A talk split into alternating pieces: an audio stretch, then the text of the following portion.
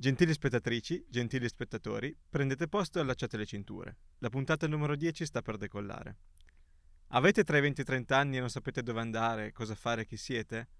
Ogni tanto vi chiedete se il sesso orale sia un ostacolo all'emancipazione femminile? La stabilità vi terrorizza? Vi sentite irrisolti? C'è un film che fa per voi, La persona peggiore del mondo, di Joachim Trier. Ve ne parliamo dopo la sigla.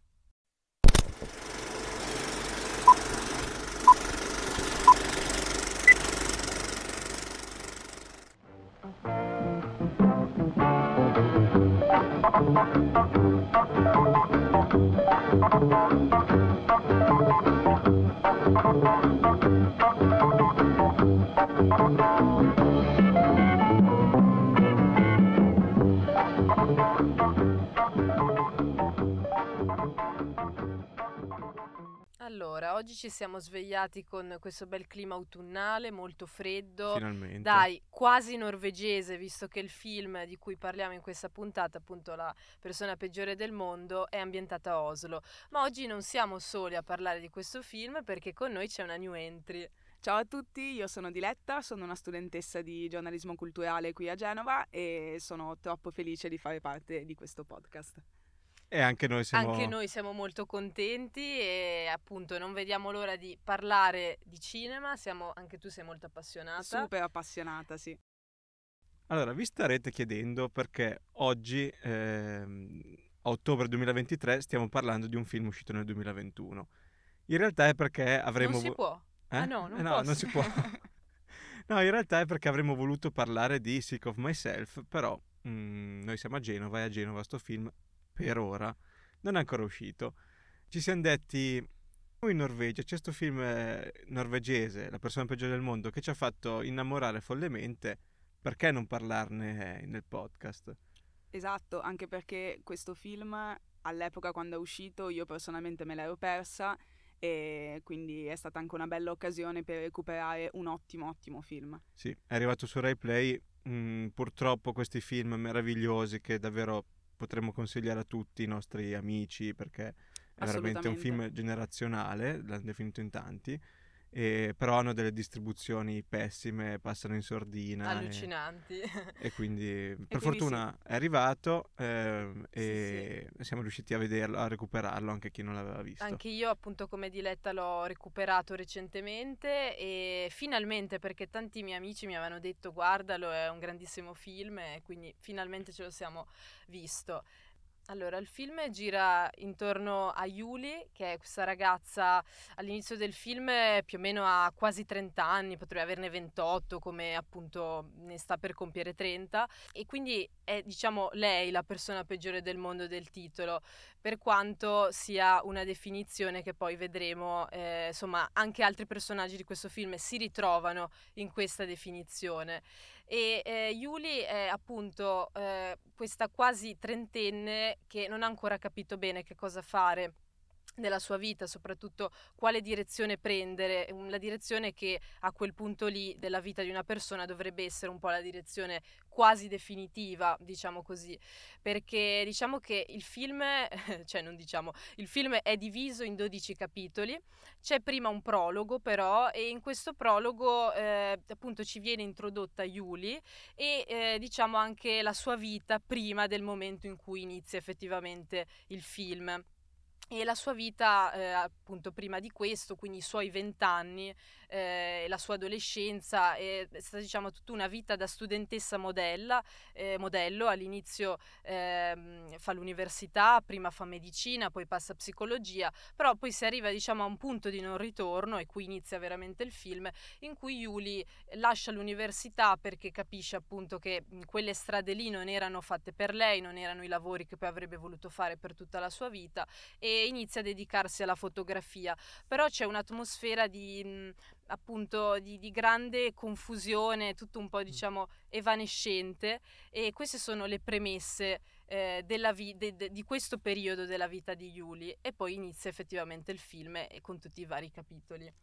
Sì, diciamo che già anche dalla prima parte del film si inizia un po' a capire il genere, che mh, da molti è stato definito una sorta di rom-com, anche se in realtà potrebbe essere per la prima parte iniziale, ma è quasi riduttivo definirlo così. Eh, diciamo che nel, il, il, film poi eh, tratta delle tematiche talmente tanto attuali, talmente tanto profonde che via via che va avanti con i capitoli si intensifica tantissimo, arrivando appunto a momenti anche di commozione, come ci siamo Verissimo. appunto detti. E infatti è molto interessante secondo me nella prima parte del film, quando appunto Yuli comincia a prendere direzioni diverse che a volte dalle persone attorno a lei vengono considerate sbagliate perché quasi in ritardo con i tempi rispetto agli anni che ha, si trovano un po' eh, le caratteristiche tipiche di quelle che erano anche le rom-com di fine anni 90, primi anni 2000, dove ogni momento decisivo della sua vita è scelta diversa, viene rappresentato con il tipico makeover, che è il tipico makeover estetico con capelli colorati, vestiti più cool, eh, cose molto molto belle, ma non fatevi ingannare da questa prima parte del film perché poi in realtà ce n'è da ridere, da piangere e da ritrovarsi tantissimo. Un piccolo disclaimer, ehm, la puntata sarà senza spoiler fino a un certo punto, nel senso a un certo punto della puntata, verso la fine, avremo bisogno di dire cose de- del finale, perché sono cose importanti, cose che Abbiamo bisogno di condividere le opinioni, diciamo, su, su, appunto queste parti, certe scene fondamentali e dobbiamo per forza, diciamo, almeno tra di noi spoilerarle per, per parlarne, quindi insomma vi avviseremo però. Sì, anche perché come dicevamo è un film che tratta talmente tanti temi con una intensità talmente alta che per forza di cose bisogna approfondire un pochino. Bene, avevamo lasciato la nostra Julie che appunto abbandonava l'università, iniziava a fare la fotografa e nell'ambito di un, di un evento mondano eh, incontra Axel, che è il suo, l'altro diciamo, protagonista di questo film. Loro si innamorano e um, Axel è un uh, ragazzo uh, di, di 40 anni, mentre Julie ne ha meno di 30 ed è proprio su questo incontro e scontro generazionale che si dipanano molti temi del film, no? Sì, assolutamente, uno dei temi centrali di questo film e personalmente uno di quelli che ho apprezzato di più perché trovo che sia affrontato in modo intelligente e appunto eh, anche originale, sottile, approfondendo eh, tanti lati appunto della generazione di, di Yuli, quindi la generazione direi dei millennials, perché lei appunto è una quasi ha quasi 30 anni e poi invece chi è nato negli anni 70 che poi è la stessa generazione del regista Joachim Trier e invece appunto è rappresentata dal personaggio di Axel che ha circa appunto 43-44 anni mi sembra di ricordare. Quindi eh, momenti, delle, momenti di vita diciamo diversi periodi diversi stanno vivendo due periodi diversi questi due personaggi e però iniziano questa relazione e per Yuli sarà una relazione ovviamente molto importante. E poi nel corso del film, nella seconda parte, vedremo eh, un'altra relazione appunto di, di Yuli, vedremo lei, diciamo, come, come, si muove nel mondo, ma proprio come è lei nelle, nel rapporto con l'amore, nel rapporto con gli altri. E l'altra relazione eh, che appunto eh, è fondamentale per la sua vita è quella con Evind, che appunto incontrerà nella seconda parte del film. E sono questi, diciamo, i temi principali, anche proprio gli eventi principali del film. Sì, diciamo che mh, mhmm, anche una cosa interessante tra il rapporto che Julie, Giulia, ha con eh, i due rispettivi compagni eh, è proprio questo eh, scambio e scontro e anche confronto generazionale, perché se per esempio con il primo compagno Axel c'è più che altro uno scontro generazionale basato tante volte anche su delle aspettative che lui in quanto più grande ripone su di lei e in quanto anche donna, eh, nel secondo rapporto, nella seconda relazione amorosa, mi pare appunto che il compagno sia molto più vicino di età con lei, mi pare che siano appunto coetanei, e quindi invece questo scontro, questo scambio eh, si sposta sullo stesso livello generazionale. E quindi non è più una sorta di, di lotta e di confronto tra obiettivi e aspettative diverse legate ad una certa età, ma semplicemente basate su cose diverse e cosa si vuole fare semplicemente della, della propria vita, chi vuole di più e chi invece sta bene esattamente dov'è. Il film continua a raccontarci tanto di Yuli sempre nei primi capitoli, quando ormai con Axel sono una coppia. E li vediamo in questa vacanza, in questo weekend passato da amici, amici coetanei di Axel con figli e vediamo, ci viene ribadito quanto Yuli sia a disagio, sia ehm, quasi terrorizzata da questa da questa idea di stabilità, da questa idea di... Da questa maternità da, imposta. Dalla maternità sì, imposta, sì, sì, sì, sì, sì, sì. Perché comunque c'è comunque anche lo scontro con le aspettative sociali. Ehm... Quando, il fidanzatino, quando il nipotino. È Esatto. vero, è vero, perché l'atmosfera è proprio un Come po' diventa? quella. Quando il pupo? Quando è che sforni il pupo? Quando è che ti... Perché... Mentre i bambini pazzi girano piangendo e correndo ti fanno totalmente passare la voglia. Quello lì è spot perfetto, cioè se fossi il CEO della Durex comprerei i diritti per quella scena lì. e- Idea nostra di Cinema Passenger, se vorrei sottolineare. Esatto, che suggeriamo. Sì, perché effettivamente in quei primi capitoli, eh, appunto, ehm, Yuli si sente a disagio perché è abbastanza inevitabile quando ti trovi anche proprio in un ambiente in cui sei l'unica trentenne che non ha ancora ben capito che cosa fare della propria vita, che direzione prendere e tutti invece sono accasati, coniugati con i bambini appunto che che Esatto. corrono nel giardino.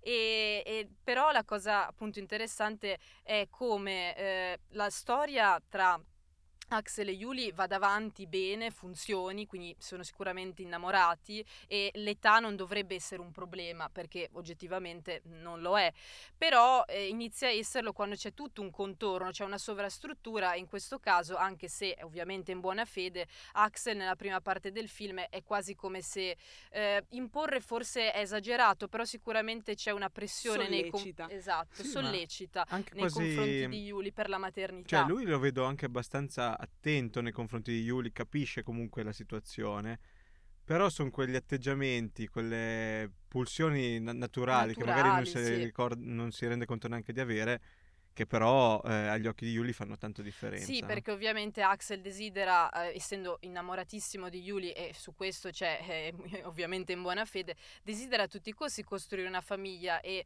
le dice per me questo è il momento giusto, ma Yuli, eh, per me no però. Quindi purtroppo è diciamo questo anche un po' il tema del tempismo in questo Sì. film, del trovarsi in momenti eh, sbagliati insieme, quando però magari le premesse sono buone per costruire Esatto, qualcosa di sì. più solido. Un'altra cosa infatti interessante legata anche proprio a eh, non tanto questa imposizione ma questo sollecitamento diciamo che Axel fa nei confronti di Giulia è che è dettato a sua volta dalla paura delle aspettative. Cioè non abbiamo Axel che è una, un- un- rappresentato in modo negativo come un carnefice nella vita di Yuli, cioè esattamente come lei ripone eh, neanche tanto delle aspettative in se stessa ma cerca di è messa in crisi e si sente un po' irrisolta perché sente le aspettative delle altre persone, allo stesso, se- allo stesso tempo dall'altra parte abbiamo comunque una persona tra i 40 e i 50 anni che a sua volta si sente in ritardo, che a sua volta si sente irrisolto e quindi un po', un po' come facciamo penso tutti nella vita quotidiana, eh, cade nel tranello di accusare forse l'altra persona per quelle che sono magari delle proprie mancanze o delle proprie cose che mh, semplicemente non sono state risolte. Infatti una, penso che sarete d'accordo, delle cose più belle di questo film è l'occhio neutrale eh, con il quale vengono affrontate tutte queste tematiche. Non c'è mai un giudizio negativo né tantomeno positivo. Cioè la nostra protagonista viene rappresentata eh, nel pieno, diciamo, del- nel fiore, diciamo, dei suoi anni, della sua giovinezza, mostrandone eh, i lati immaturi e anche i lati più maturi, molto spesso anche più saggi e consapevoli rispetto a persone più Sì. grandi di lei. Sì, l'occhio neutrale è anche accentato proprio dalla struttura, del, accentuato dalla struttura del, del film. Cioè il fatto che sia un film diviso a capitoli con la narratrice eh, che legge il titolo, se non ricordo male. L'ho visto quattro volte, ma sta Sì. cosa non mi ricordo. sì, sì, sì. Sì, Ehm, Che dà molto vibe il favoloso mondo di Amelie. È vero. È vero, è vero. ehm, Meno cringe. sì. Personale opinione. Lascia- chiudiamo, chiudiamo subito questo cassetto, per favore, prima che entrare in una strada pericolosa. S- in qualche modo spersonalizza l'occhio dello spettatore eh, dalla vicenda, eh, gli ricorda che questa è una storia, lo, diciamo lo, lo tira un po' fuori dalla, sto- dalla vicenda in sé e quindi appunto puoi ehm, visualizzare più criticamente cosa sta succedendo perché è facile prendere le parti dell'uno, dell'altro, anche magari perché uno è più vicino a uno che all'altro e non vedere, come in una relazione, non vedere l'altra persona. Invece, secondo me, è particolarmente azzeccata sta scelta perché ti aiuta a fare un passo indietro. Sono completamente d'accordo, cioè proprio appunto è tutto molto oggettivo e così eh, il regista riesce a farci vedere le ragioni di tutti e anche ci fa entrare nella psicologia, potremmo dire, un po' di tutti i personaggi ed è una cosa che io ho apprezzato tantissimo, l'ho trovato estremamente intelligente, così come, come sono eh, estremamente intelligenti i rapporti, cioè come vengono analizzati appunto i rapporti tra uomo e donna, ancora di più se si tratta di una donna appunto di una generazione che è la generazione dei millennials, che ha una sensibilità diversa anche nei confronti appunto del femminismo, di certe tematiche, e invece poi il punto di vista di eh, un uomo che ha già sui 44-45 anni, una cosa così. Quindi questi rapporti però uomo-donna non sono per forza conflittuali, non c'è per forza appunto il bene, il male e, e lei è una vittima dell'uomo che la sottomette, che la obbliga alla maternità, no, è tutto molto più complesso perché la realtà è più complessa, quindi è stato secondo me veramente eh, molto molto bravo Joachim Trier ad analizzare tante cose, tanti limiti della, nella generazione di Axel, quindi della generazione diciamo più vecchia, tanti limiti anche riguardo appunto al, a, a, alla concezione della donna o insomma cose di questo tipo e anche però i limiti, i difetti che ovviamente hanno tutti e quindi che anche Yuli, anche appunto questo suo forse non riuscire veramente a stabilizzarsi che innanzitutto dovrebbe essere una cosa sua, non tanto delle aspettative degli altri, ma sua personale. Sì, infatti penso che sono assolutamente d'accordo con te e penso che uno dei rapporti che siano più, più esemplificativi di questa dinamica, diciamo, generazionale mh, mm, non è neanche tanto quello tra Yuli e il suo primo compagno, ma addirittura tra lei e la figura paterna, quindi suo padre, eh, dove, la- cioè dove mh, mm, siamo di fronte a due persone che sono entrambe irrisolte, in due fasce di età diverse, sono entrambe irrisolte, ma eh, penso che il padre sia l'unica figura che nel film viene connotata in modo negativo rispetto agli altri. E secondo me eh, questa negatività è associata al suo essere una persona estremamente passiva. Cioè io penso che essere una persona irrisolta, ma scegliere di essere una persona irrisolta e abbracciare eh, le mille versioni di sé eh, come gesto attivo renda l'essere irrisolti un qualcosa di positivo rispetto a scegliere di esserlo semplicemente perché non si vogliono affrontare le cose o anche in primis i dubbi. Cioè è meglio eh, riconoscere di non sapere, come diceva mm. Socrate, so di non sapere, piuttosto che eh, cadere nell'arroganza spesso anche delle generazioni, anche le generazioni nostre, per carità, però in generale anche le generazioni più, più grandi che ai miei tempi... Eh, eh sì, è vero, è verissimo. Sì, Io sì, alla sì. tua età avevo già 50 anni. Esatto. Infatti sì, anche interessante eh, la voce narrante, appunto, come dicevamo, che innanzitutto non è invasiva, eh, come ripetiamo è invece nel meraviglioso mondo di Amelie. e, ehm, e, infatti è anche interessante come eh, questa neutralità venga rappresentata anche dalle cose che vengono dette da questa voce narrante, quando per esempio nella scena del pranzo appunto del trentesimo compleanno dove questa voce narrante fa l'elenco di tutti i figli che la nonna, la bisnonna, la trisnonna aveva già a 25-30 anni. Questo è bellissimo. Eh. E il fatto che venga appunto affrontata questa tematica dell'aspettativa sociale, in questo caso legata alla maternità, in modo così ironico, è secondo me è una carta sì, è comunque una, sì, sì. uno statement forte e chiaro, c'è cioè una presa di posizione che secondo me acquisisce, non dico ancora più valore, ma un valore diverso fatto da un regista maschio adulto, cioè che fa parte della stessa generazione che in parte viene tra virgolette criticata. Sì, esatto, ma perché appunto, cioè, ripetiamolo ancora una volta, è bello vedere una storia così com'è cioè io l'ho trovata molto realistica, la rappresentazione di queste dinamiche, delle dinamiche tra le generazioni, dei difetti o dei limiti che possono avere, eh, cioè parliamo di limiti se si parla di generazioni, ma parliamo di difetti personali se si parla dei personaggi, perché poi i problemi in una relazione poi salteranno fuori anche nella, nella, seconda appunto relazione di Yuli, eh, che invece è una relazione forse più equilibrata perché si tratta di due coetanei praticamente che condividono magari una, una sensibilità più simile per certe eh, tematiche, certe questioni attuali e hanno forse anche un approccio alla vita più simile, anche appunto legato al fare figli o meno. E, ehm, e però nonostante questo poi siamo anche delle, semplicemente siamo anche dei caratteri, delle personalità e quindi i difetti vengono fuori, i pregi, i difetti e poi insomma è anche quello che, che, che verrà fuori, insomma i problemi vengono fuori all'interno di una relazione anche al di là dello scontro o meno tra le generazioni. Ok, tutto stupendo, io vi ho ascoltato estasiato, ma vogliamo parlare della scena più figa di tutto il film? E Quindi di conseguenza... Direi di cominciare la parte spoiler. Tanto sono passati 20 minuti e mm, grazie a chi ci ha ascoltato senza aver visto il film. Mi raccomando, ritornate qui quando e se deciderete di vedere il film perché adesso comincia la parte No, ma bella. poi soprattutto dopo questi primi 20 minuti decidete di non vedere il film, potete tranquillamente smettere di ascoltare il nostro podcast sì, e anche di guardare i film. Cioè Basta. Cioè, e sareste le persone peggiori del mondo. Cioè, e ecco, con ecco. questo Ecco. iniziamo la parte spoiler. Allora, l'incontro tra Julie ed Elvind, interpretati rispettivamente da Renate Reinsve e Herbert Nordrum, già che ci siamo menzioniamo anche l'attore che interpreta Axel, Anders Danielsen Lie, che è il favino norvegese. L'hai detto già prima, eh? No, l'abbiamo cancellato, L'abbiamo se ti ricordi. Scusa. Vabbè, ma questa la teniamo. Ok, è, il fa- prima volta. Yay. è il favino norvegese perché ogni film norvegese che guardi c'è lui. E va bene, ritorniamo alla scena della festa. Lei ha appena abbandonato a sua volta una festa con Axel, un po' si inizia un po' a percepire il fatto che si stia un po' stufando. Un po' delle- allontanando da Axel.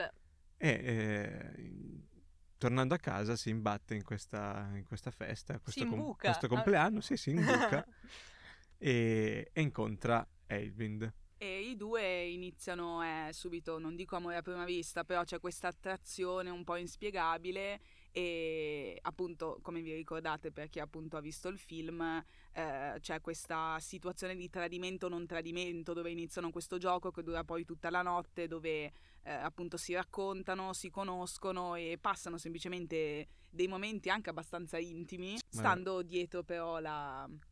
i- limiti, per tornare Esatto, ai limiti, limiti. Del, del tradimento, ecco Quindi- perché di fatto un tradimento, vabbè, poi qui non, appia- non apriamo la parentesi del che cos'è un tradimento, ma in teoria nei limiti di un tradimento prettamente carnale, ecco, se possiamo dire così. Tra Yuli ed Evind c'è una connessione immediata, appunto si incontrano a questa festa e la connessione è fortissima e appunto non c'è un vero e proprio tradimento eh, No, ma c'è una carnale. tensione sessuale è alle stelle. alle stelle, cioè saltatevi addosso ora, Ora, per però, la cosa veramente bella di questa parte del film e di questa scena, che forse appunto è una delle più belle, è, è proprio il fatto che sì, loro per tutto il tempo continuano a negare che ci sia un tradimento, a negare che stiano facendo qualcosa, diciamo, di, di serio e stanno semplicemente parlando, giocando, ma in realtà si capisce perfettamente che quello è già l'amore. Si alle- stanno temporeggiando prima di prendere l'ennesima decisione Sì. che cambia totalmente direzione alla loro Però- vita. Tu che mh, hai citato, eh, hai detto giocando, è proprio nella dimensione di questo gioco, di- delle parti che fanno, che riconnette eh, Yuli con il suo essere un- ancora una non adulta, nel senso è proprio quello che stimola forse di più Yuli eh, a giocare, mentre con Axel trovava comunque bene o male serietà eh, nel, nel rapporto. Questa dimensione del gioco, che poi alla fine è quello che tiene proprio vivi i rapporti, eh, risveglia in lei questo, quello che poi porterà, eh, la porterà a prendere la decisione di lasciare Axel, no? Sì, eh, oppure anche si può semplicemente leggere come Sì, sicuramente una parte del, del suo carattere è appunto molto propensa a questo approccio, eh, però poi forse tutte le relazioni iniziano così, cioè nel senso questa idea di, di gioco, quasi di trasgressione, lei è già impegnata con un'altra persona, però ormai questa relazione è al termine perché anche se c'è stato un grandissimo amore con Axel, le relazioni finiscono, cioè anche qui è molto oggettivo secondo me il regista perché poi c'è, c'è, il nuovo, c'è qualcos'altro e, e Yuli si butta dentro questa, quest'altra relazione, quest'altro, questo sentimento nuovo di gioia, di amore, di curiosità nei confronti dell'altro e forse le dinamiche di coppia sono sempre così, c'è una dopo l'altra, una relazione dopo l'altra. E certo, se, se la storia con Axel eh, fosse stata ancora molto forte, questo non sarebbe mai successo, ma forse è già un sintomo di una storia che doveva finire o, cioè, o, forse è solo Yuli che non si rende conto che la storia che sta avendo con Axel deve continuare perché è una storia importante. Cioè, questo è un quesito, diciamo, essere o non essere, nel senso che Però, adesso arriviamo alla seconda scena più figa del film. Di nuovo. Diciamo che Trier da, dal secondo atto in poi inizia a inanellare una serie anche di trovate grafiche e scenografiche incredibili, cioè la scena del fumo, la scena in cui lei decide di scappare. E finalmente di correre incontro alla nuova storia d'amore con Evind. Si ferma il tempo, lei corre e per la prima volta, no, per la seconda volta nel film la vediamo sorridere perché finalmente ha preso una decisione, ma non una decisione eh, nata dal... Non impulsiva. No, sì, neanche dec- ragionata, semplicemente inevitabile. Ha quasi. deciso questo, sì, qualcosa per lei e qualcosa che sa di volere. Prima sì. tutte le decisioni che prende eh, sono frutto più di un'insoddisfazione per quello che sta vivendo, più che per una volontà di, di fare qualcosa. Questo è il primo punto, l'unico nel film, in cui lei fa una decisione che vuole prendere e sa che per lei è, è bene cioè perlomeno lo percepisce in quel momento. Infatti da qui comincia appunto il, la seconda grande storia d'amore finora, perché il film appunto finisce con lei che è circa una 35enne, forse 40enne, quindi chissà. Però inizia la, la seconda grande storia d'amore appunto della, della protagonista e, ma anche qui eh, le cose sono molto molto belle all'inizio e poi come eh, appunto si chiama uno dei capitoli del film prima o poi tutto finisce. E quindi anche questa relazione insomma non, eh, non termina eh, diciamo con un lieto fine. E Axel ha un ruolo fondamentale forse in quella che è la crisi, o meglio no, non proprio fondamentale, lei comunque già inizia a dubitare di quella che è la relazione con Erwin Mm-hmm.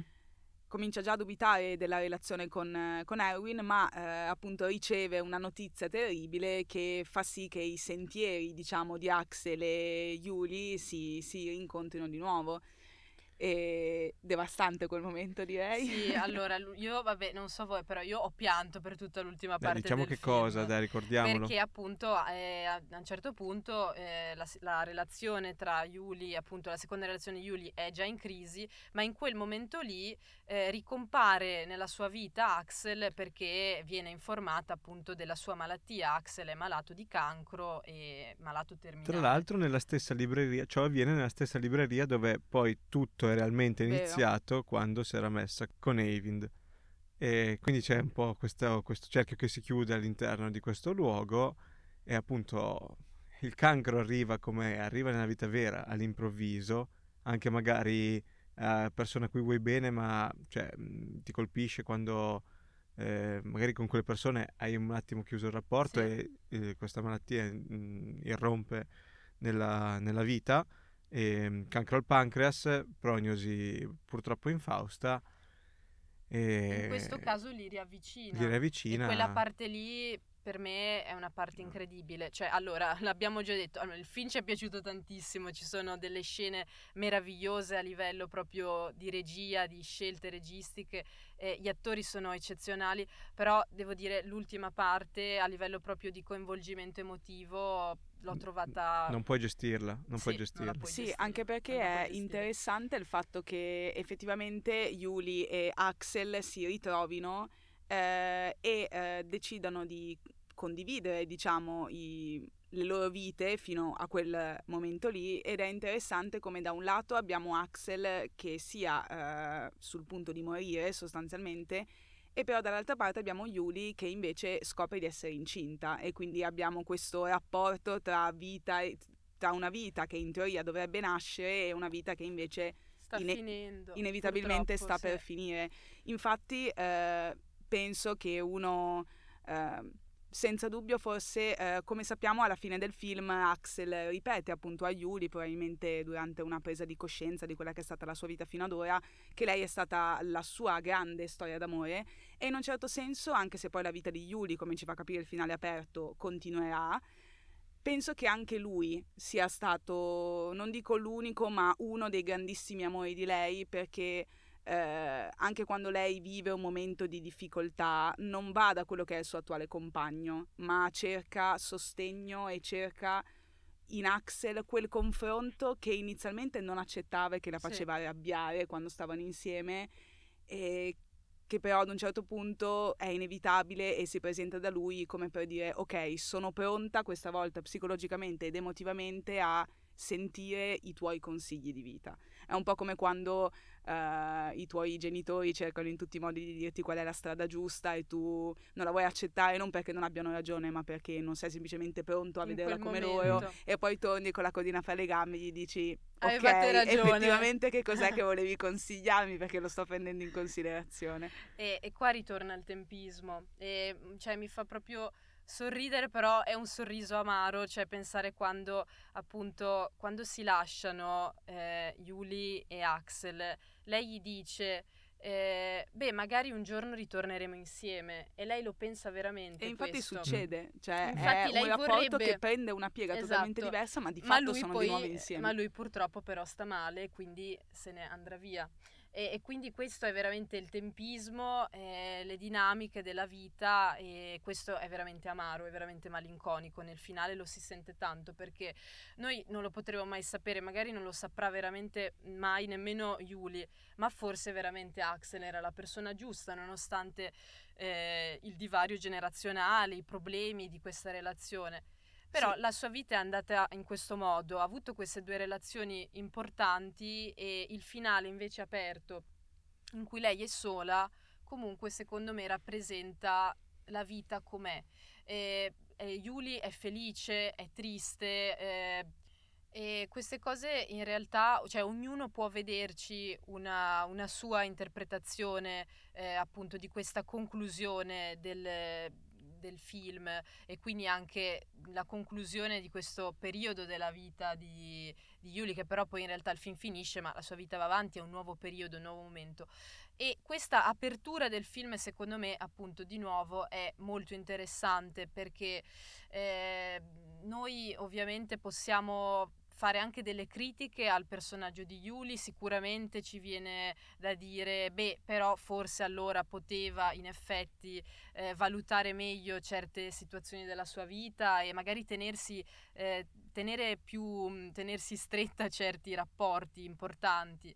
Però alla fine, non lo so, quell'ultima inquadratura su di lei da sola, così anche neutra, comunque ci fa pensare a questa storia è andata così, è la sua storia. Questo è, io sì. ho pensato così e mi è piaciuto tantissimo. È un po' questo. quell'eterno what if che è inevitabile pensare che forse ogni tanto dovremmo semplicemente accantonare. forse sì vivere e basta. Sì, anche perché davvero è quello che dice il film, alla fine non puoi dire ok avrebbe dovuto fare questo, avrebbe dovuto fare l'altro, perché poi davvero cioè, per me il film finisce male per lei, nel senso la vediamo guardare, le, mh, tra l'altro il suo fidanzato, ex fidanzato eh, con il quale si stava lasciando anche per la questione della maternità, avere un figlio con la eh, sua ex compagna. Quello è un brutto colpo. Comunque, eh, o fotografare, vediamo, vive, la vediamo vedere la vita degli altri dietro un obiettivo, dietro una finestra e la vediamo appunto racchiusa nella sua solitudine. Io questo lo interpreto come un finale eh, negativo per lei fino a quel momento, però mh, ragionare sul puoi eh, sull'avresti dovuto. Non ha senso perché proprio la base del film, cos'è che fa perdere Yuli? Il fatto che lei possa fare tutto, no? Anche lo scontro generazionale. Magari Axel è cresciuto in una generazione dove tu devi fare questo. La nostra generazione vive in una società che ti dice tu puoi far tutto, cioè eh, tu puoi diventare modella, tu puoi diventare una politica, tu puoi un, diventare un artista, puoi far tutto e di conseguenza magari ehm, la, la, la possibilità può essere tutte le Barbie possibili. La possibilità del tutto eh, ti fa aver paura, anche adesso la, la FOMO, la Fear sì. of Missing Out, non esisteva negli anni 60, voglio dire, eh, ti fa così, ehm, questa possibilità ti fa aver paura della, statici- della staticità che implica la stabilità. Cioè, e anche dare un nome a queste cose che da un lato mh, bisogna farlo, nel senso è necessario e aiuta a darsi dei punti di riferimento però dall'altro lato dare così tanto un nome ed una definizione alle cose le rende per forza di cose reali, cioè è un po' come quando hai paura di dire una cosa ad alta voce perché pensi che diventi reale. Mm. E un po' è questa l'impressione che ho avuto con Yuli durante il film, che lei per buona parte della sua vita da un lato avesse sempre voglia di eh, dare quella che era la sua opinione sulle cose e dall'altro però quando si trattava di se stessa avere quasi paura invece di definirsi e di autodefinirsi eh, per paura di incasellarsi. Mm. E infatti mm. quando diventa adulta, quando è che diventa adulta? Quando è costretta a fare un bilancio della propria vita insieme ad Axel. Sì, è assolutamente. È quello il momento in cui mette il punto alla sua vita, prende una strada che sia positiva, che sia effettivamente bella per lei, che sia quello che vuole fare non c'è dato saperlo, però prende una strada. Finalmente mette dei paletti perché in questo caso servono e quindi sì, diciamo che la nostra eh, generazione è più libera, però questa grande libertà, questo diciamo eh, mare di di possibilità, di, di, strade che si possono scegliere, eh, percorsi da intraprendere è anche estremamente, è tutto estremamente dispersivo. E, e, quindi sì, alla fine è un film che racconta questa, anche tantissimo questa generazione, questo senso anche un po' appunto di ma rimanere eh, un po' irrisolti e a un certo punto forse però c'è proprio il bisogno invece di ridefinire le cose. E, e, quindi è interessante perché c'è anche un po' una sorta forse di critica anche a certi aspetti della generazione eh, dei millennials, della generazione Yuli che invece è diciamo intoccabile perché se no se, lo, se critichi sei un boomer, invece il regista non critica, non è un boomer, analizza tutte le problematiche dei rapporti generazionali e ci fa forse anche un po', come dire, se un altro ci mette la pulce nell'orecchio e ci dice ma forse però anche questo è dovuto in parte a questo, questo senso totale di libertà che poi ti lascia un po' disperso. Allora direi che su questo possiamo concludere. È stato un flusso di coscienza praticamente, esplodevamo dalla voglia di parlare di questo film penso che sia un film che possa essere visto da eh, tante generazioni diverse, tutte quelle che eh, vengono appunto rappresentate, i giovani un po' per... Cioè, i giovani, quelli che eh, appunto fanno parte della generazione di Yuli, che possono empatizzare e non sentirsi soli, e dall'altra parte magari invece le generazioni diciamo più, più grandi, cercare magari di mh, mm, avere uno squarcio di realtà e di che cosa voglia dire essere giovani oggi. A tal proposito trovate questo film eh, che spero abbiate già visto, ma eh, nel caso lo trovate su RaiPlay, anche se volete riguardarlo. Io vi eh, ringrazio per essere stati con noi, eh, ringrazio Beatrice e ringrazio Diletta per avermi accompagnato in questa puntata. Grazie a voi, ci vediamo alla prossima e ricordateci di seguirci su Instagram. Esatto. E seguire la pagina dell'Unige Radio. Esatto, Cinema underscore Passengers e Unige Radio. Quindi seguite, seguite, seguite e... Mamma mia, che brutta che chiusura! Tragedia, che tragedia! È, cioè, è stato terribile. Io, io, io, continuavo a guardarti pensando come cazzo chiudete. Oh, dai, ho, ho un'idea, eh, mando la sigla adesso.